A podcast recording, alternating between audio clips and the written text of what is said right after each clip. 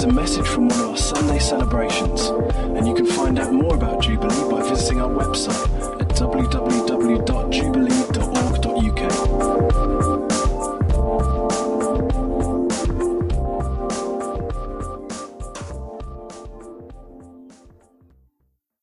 Tim brought us a great message a few weeks back about the power of the prayer of many, and you know, there's just underlining such importance with that in terms of us as a church and how we can gather together and the power of prayer. And as some of you know, Amelie got taken to hospital at the beginning of the week and had to have her appendix removed. She is still in hospital at the moment and has been fighting off a bit of an infection. So I just wanted us to kind of quickly gather together as church and just lift her up before God and just pray his blessing and healing upon us. So can we pray together just quickly for them as a family? Lord God, Father, we thank you for Amelie and for the Hartman family, Lord God, and we just lift them up to you right now and just call out from heaven healing to come upon Amelie, Lord God. Father, we thank you for your heart for her. We thank you that you are her creator, and Lord God, we stand in faith knowing that you can bring fullness and healing and restoration upon her body, Lord God. We pray it and we claim it in Jesus' name, Lord God. Father, we stand together in faith, knowing that you are God Almighty and that you can bring healing to her. So, Lord God, we pray for her in the coming days, Lord God. Father, we pray for full restoration of her body, Lord God. Father, we pray for that infection to be gone in Jesus' name. And, Father, we just claim that as your church. Father, bless them together as a family in this time, we pray in Jesus' name. Amen. Bless you guys. Am I on here as well? Yeah. Hey, so this is just a prop, so that's cool. Anyway, here we go. Cool. So, yeah, thank you, Ray. It's great to be here. You know, we're looking again, thinking about John being with us last week, and I'll be honest, from my perspective, it was a pretty emotional one for me. We were gathering Craig, and I was like, please don't give me a microphone, because if you do, I'm probably going to cry. So, for any of you who weren't here, it was a joy to kind of celebrate with them and all that John's done. I mean, Graham shared some of his experiences of how John had always been there through his journey. And for me, the story is quite similar. From when I first stepped foot in Jubilee, as a young 20-year-old student with a full head of hair, if you can believe that, John was part of the very fabric of the church and has been for all that time, and I'm really going to miss them. But during his preach, he mentioned some things that aligned with what I wanted to bring today, and I thought it'd be great to explore some of this further. Wasn't it great to look at our mission statement again? A vibrant community shaped by the Spirit, equipped by the Word, and sent to the nations. There's so much in there to unpack and think of. We're only going to scratch the surface. So here we are together, and welcome to those of you online as well. One of the slides that John shared was of a piggy bank, where he was discussing that as we prepare for the adventure that God is calling us on, there will be a cost. I was surprised, if I'm honest, that Sandeep didn't jump up and grab the microphone for the gift aid notice at that very moment. But while last week we were looking at the context of the cost of serving, this morning I wanted to look afresh at our biblical call in tithing and generous giving. John was challenging us last week. What are we going for as a church? What is our calling individually to serve and go on that adventure with God? The truth that goes with this, though, if we're serious about going for vision, growth, and serving in different ministries, then we also need to be serious in our giving and how these ministries and the wider church is supported too. If I'm honest, I did have a little wrestle with God on if now was the right time to discuss generous giving or not. Not the best moment, is it, Lord? Have you seen the latest Bank of England forecasts for inflation? What about the cost of diesel at Donington Park services? And Have you noticed I'm sat in the dark as I'm writing my notes? You could look at today as the worst time to discuss generosity, the giving of our finances, at a time when everyone is feeling the squeeze, when the pressures of daily life from a financial point of view are being discussed in the media every single day. But I felt God challenged the view on this. If we give when we have abundance and things are going well, then have we truly grasped the heart behind New Testament giving? However, if we give sacrificially when it's hard and times are tough, there's real obedience and heart in our offering. To be clear from the start, this is never about how much, in terms of value, one gives, but about our heart and response to what we are called to. Mark tells us this story in chapter 12.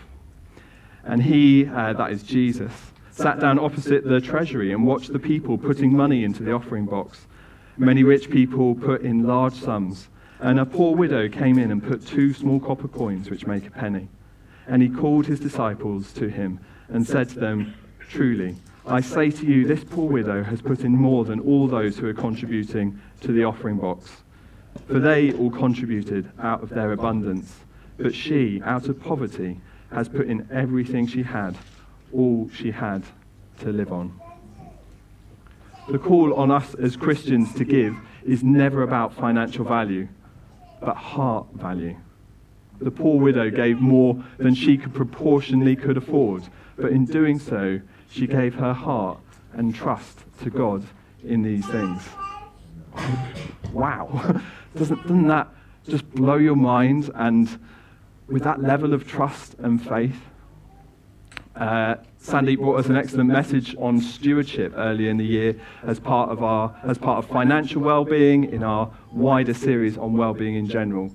If you missed the moment on that, can I commend you to catch up online? There were great points in there about stewardship and financial management, which I won't repeat now, so do go catch up. I therefore thought I would add my 2 cents to the matter, as it were.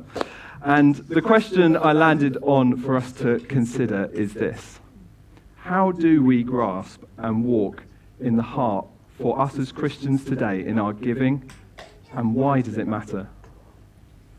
There are biblical principles from both the Old and the New Testaments about why and how we should give. For reference, in the Old Testament, God required his people to give a tithe, that is 10% of their grain, herds and flocks. Tithes were given by Abraham and Jacob, and then the system of tithes was set up in the law of God given through Moses. Here's some context from Deuteronomy 26. And he, that is God, brought us into this place and gave us this land, a land flowing with milk and honey. And behold, now I bring the first of the fruit of the ground to you, which you, O Lord, have given me. And you shall set it down before the Lord your God and worship before the Lord your God. And you shall rejoice in the good that the Lord your God has given you, and to your house, you and the Levite and the sojourner who is among you. Leviticus 27:32, and every tithe of herds and flocks, every 10th animal that pass under the herdsman's staff shall be holy to the Lord. The 10% tithe was under the law. And in addition to that, there were also provision for free will offerings and personal giving above and beyond the tithe, so that the tithe never stood alone. Jesus never seeks to do away with tithing. The New Testament places a lot of emphasis on being generous, abundant, and cheerful in our giving. If 10% was the base for the Old Covenant, how can we in the New Covenant, who are under grace and have so much more, give less than what was there before?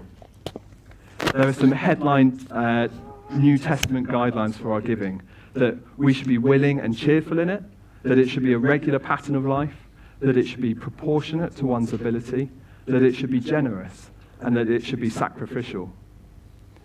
Let's be honest, our tithing, giving, and stewardship of our finances is one of the most private aspects of living life in part of our worship together.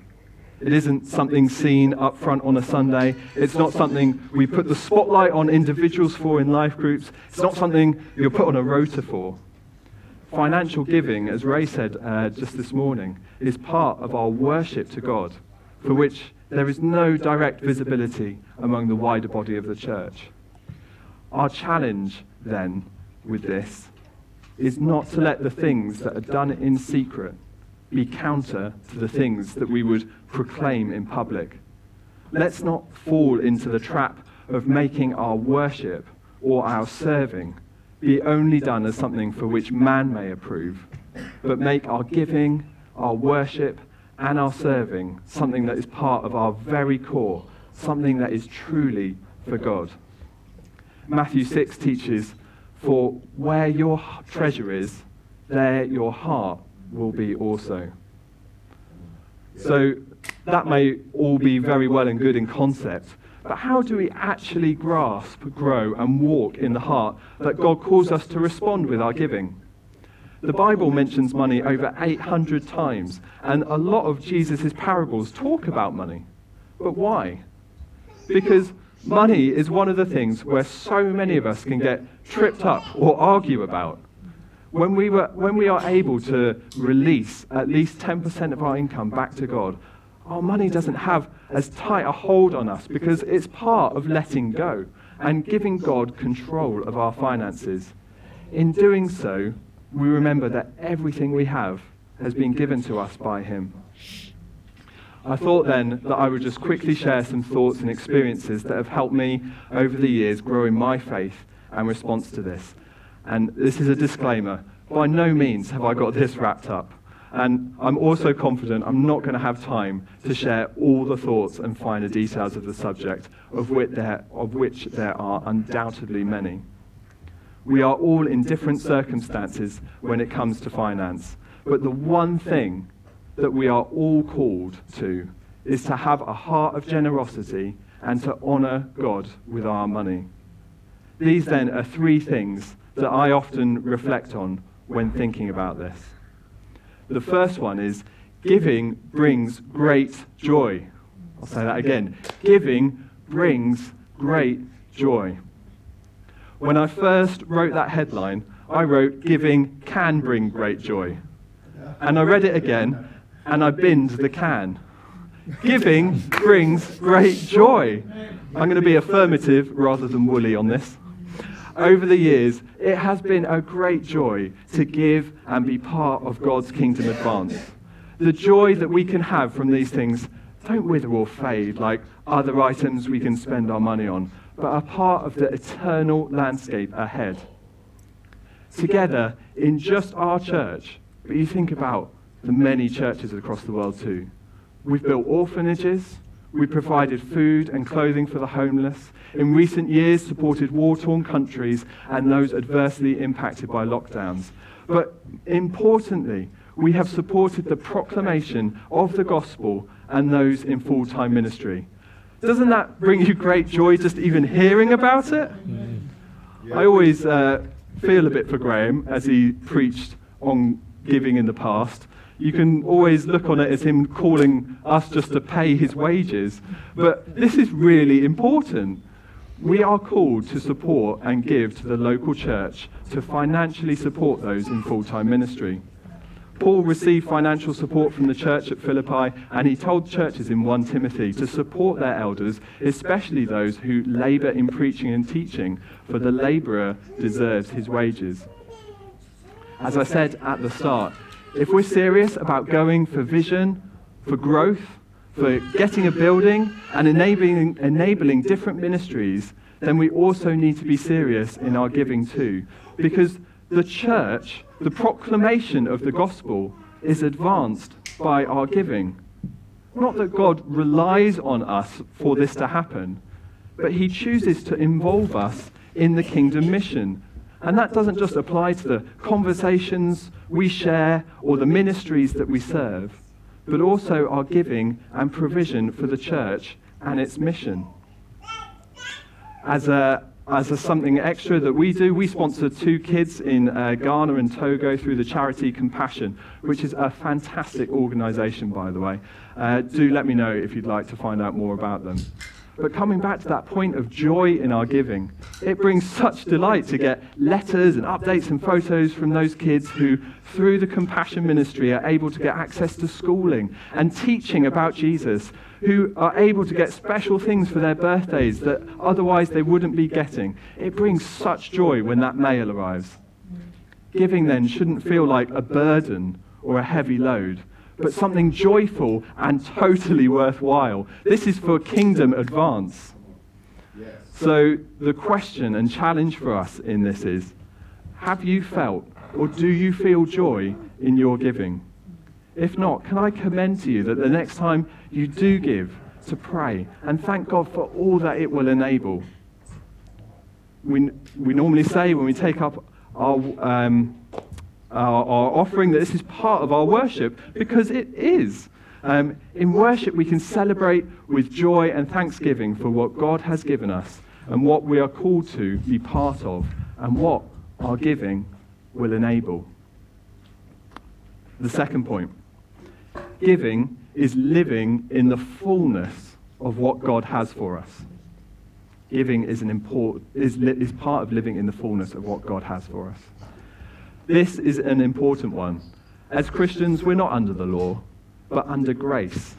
The giving of a tithe for us isn't something we do under bondage, but something that helps us live in the fullness of what God has for us and the church.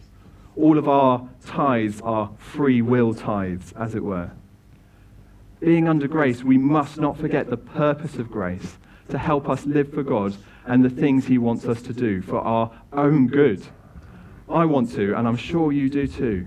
I want to live in the fullness of what God has for us in this and many other areas of life which the world says is fine but is counter to God's purposes. In the same way that God tells us to keep sex within marriage, tithing and giving is a blessing to our lives and something that will help us. In doing so, we demonstrate that money doesn't have as tight of a hold on us because it is part of letting go and giving God control of our finances. Giving, in part of living in the fullness of what God has for us, is for our own benefit. But as well as this, though, as much as our giving is about our hearts and our worship, it is also about others and enabling the work of the church, as we mentioned before. It can be so easy to fall into the traps of forgetting about giving or feeling the temptation to scale back or ditch it completely. I remember a few years ago when we were buying our house and we were going through the mortgage application process. Part of the checks they do is around affordability and stress testing to see if you'll be able to keep up the repayments. So you have to go through this process of listing all your fixed bills and outgoings. But what doesn't get counted as part of this is what we give to the church, because it's not legally binding. It's not a legally binding outgoing. No one's going to come around with the bailiffs if we stopped our giving. And there sets one of many traps or voices. It's not essential. There's no real need to keep it up. If you want to have a little extra, then just take it from there. It's easy to let these traps sneak into our thinking. With the cost of living spiraling the way it is at the moment, there can be traps around every corner that can tempt us to reduce or just not increase our giving at this time. Get behind me has to be spoken to those thoughts. The reality is then, we have to be purposeful and committed in our giving, and purposeful and committed in how we approach it. One thing we do as a family is to put our regular giving at the very top row in our budget. It may not surprise you to know that I have a wonderful colour-coded spreadsheet. Now, this may be purely symbolic, but for us, it is part of the recognition and heart that our regular giving is from the first fruits of what we receive. Everything else we do is factored in after that. So while the bank and the world may see it as a non-commitment, or the cost of living is forcing difficult decisions and cutbacks, by being purposeful and committed in it, it helps us live in the fullness of what God calls us to live in, as well as grow in our faith and trust in him. Probably one of the most challenging verses in the Bible with giving is in Malachi 3. Will man rob God? Yet you are robbing me. But you say, How have we robbed you? In your tithes and contributions. You are cursed with a curse, for you are robbing me, the whole nation of you. Bring the full tithe into the storehouse, that there may be food in my house, and thereby put me to the test, says the Lord of hosts, if I will not open the windows of heaven for you and pour down for you a blessing until there is no more need. Heavy stuff. I don't think any of us would relish the thought of robbing God. But the Bible frames this for us very clearly here. Sometimes, as much as we want to frame what we're giving as being generous, if we're purposefully holding back, then we are robbing God, who gave us everything we have anyway. The Israelites were negligent in their tithes, and as a result, weren't receiving the fullness of what God has for them. There are 2 points here for us to take hold of then. Firstly, that our giving is good for us. It sets us free and helps us grow in our relationship, faith, and dependence on God. But secondly, that by having a generous heart releases God's blessing, not just for our own benefit or gain, but for blessing to be poured out where there is real need. Until there is no more need, Malachi writes, that there may be food in my house. Can you imagine the driving force, the support and ministries that could be enabled by the church to bring God's blessing in places of real need if every Christian held on to this? I absolutely loved Kevin's prayer earlier about bringing the kingdom into the places where there is genuine darkness and need. And this is what our giving helps enable and reach into. Here's our challenge and thought for this then. Do you give because it's something you feel obligated to do, or something you give an amount of to tick a box off, or do you even give at all? If you feel any of those questions apply, then can I encourage you to think about how you can respond to the New Testament call of generous giving, how you can be purposeful in responding to that call of supporting and enabling church ministry. God's heart is the best for us and the best for those around us. How can you respond to that? The final point then is this. Giving brings peace when we give our finances over to God. This is quite a big one and something that I think we will likely continue to need to keep growing in for all of our lives. Yes, inflation is high, the pressures are mounting up, and the uncertainty is real.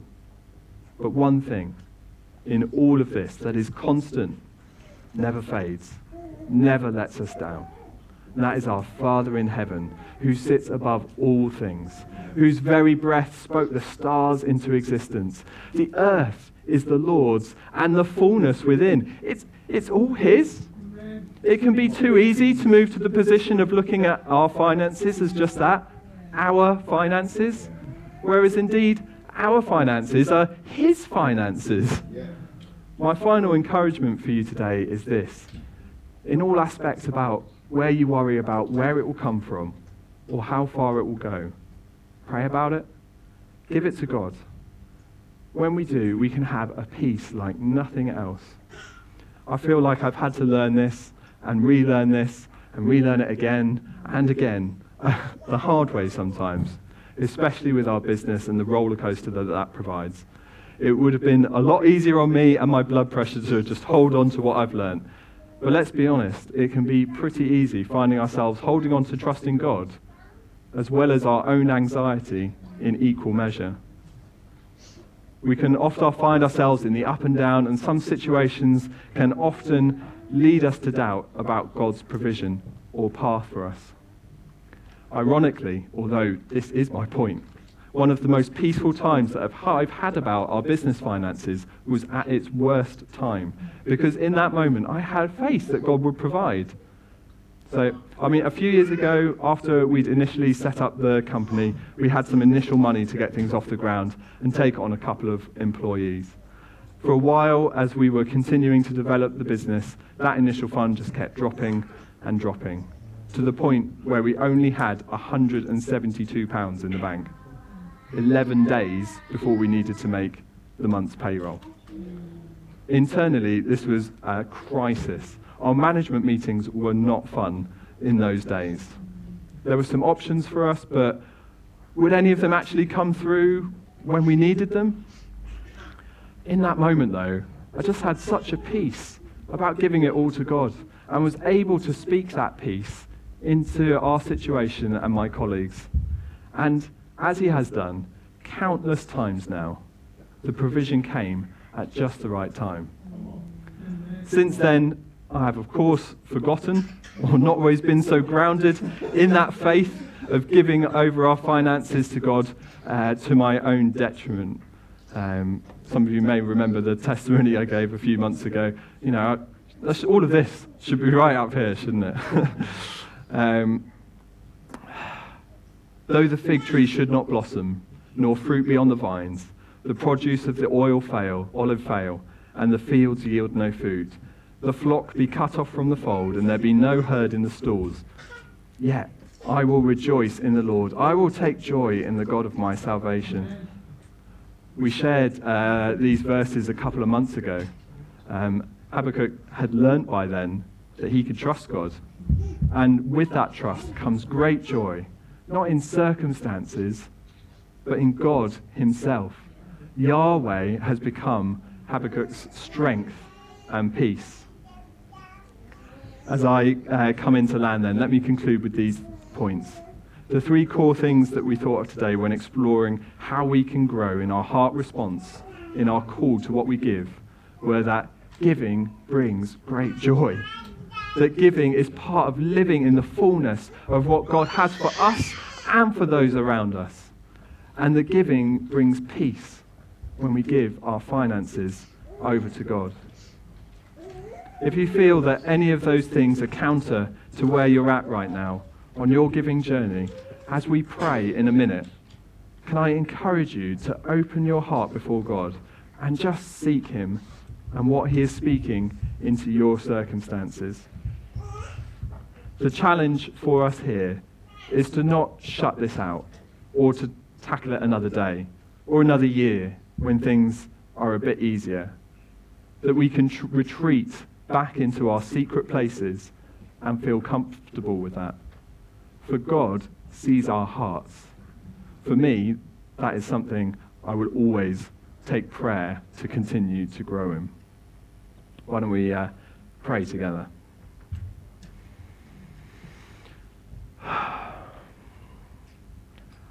Oh Lord, creator of all things, you are our provider and our faithful Father. Father, we thank you for all your blessings and all that you have given us. And Lord, we just pray this morning that you would help our hearts as a response to giving, that we can walk in all that you call us to and equip your church for the mission that she is called on. Jehovah Jireh, we pray for our nation and the world in these days, that those who are suffering, marginalized, or lacking for their basic needs would be provided for, and that they wouldn't be forgotten about or shut out, but that through your church we would see an outpouring from heaven, Lord God, that many would come to know you through the ministries that you call us to. Help us to grow in this, we pray, Lord, that as a church we would be known as generous givers in all aspects of our lives. Once again, Lord, we thank you for your faithfulness and pray that through your Spirit you would minister to us today, that you would open and soften our hearts and help us grow in being abundant and cheerful givers. In Jesus' name, amen. Amen. Bless you guys. Thank you so much for being with us today. I appreciate times run on a bit more. If you do have kids in Frog Club, please do go grab them. But do stick around. There's tea and coffee and refreshments served in the box. Thank you so much for being with us, and look forward to seeing you again soon.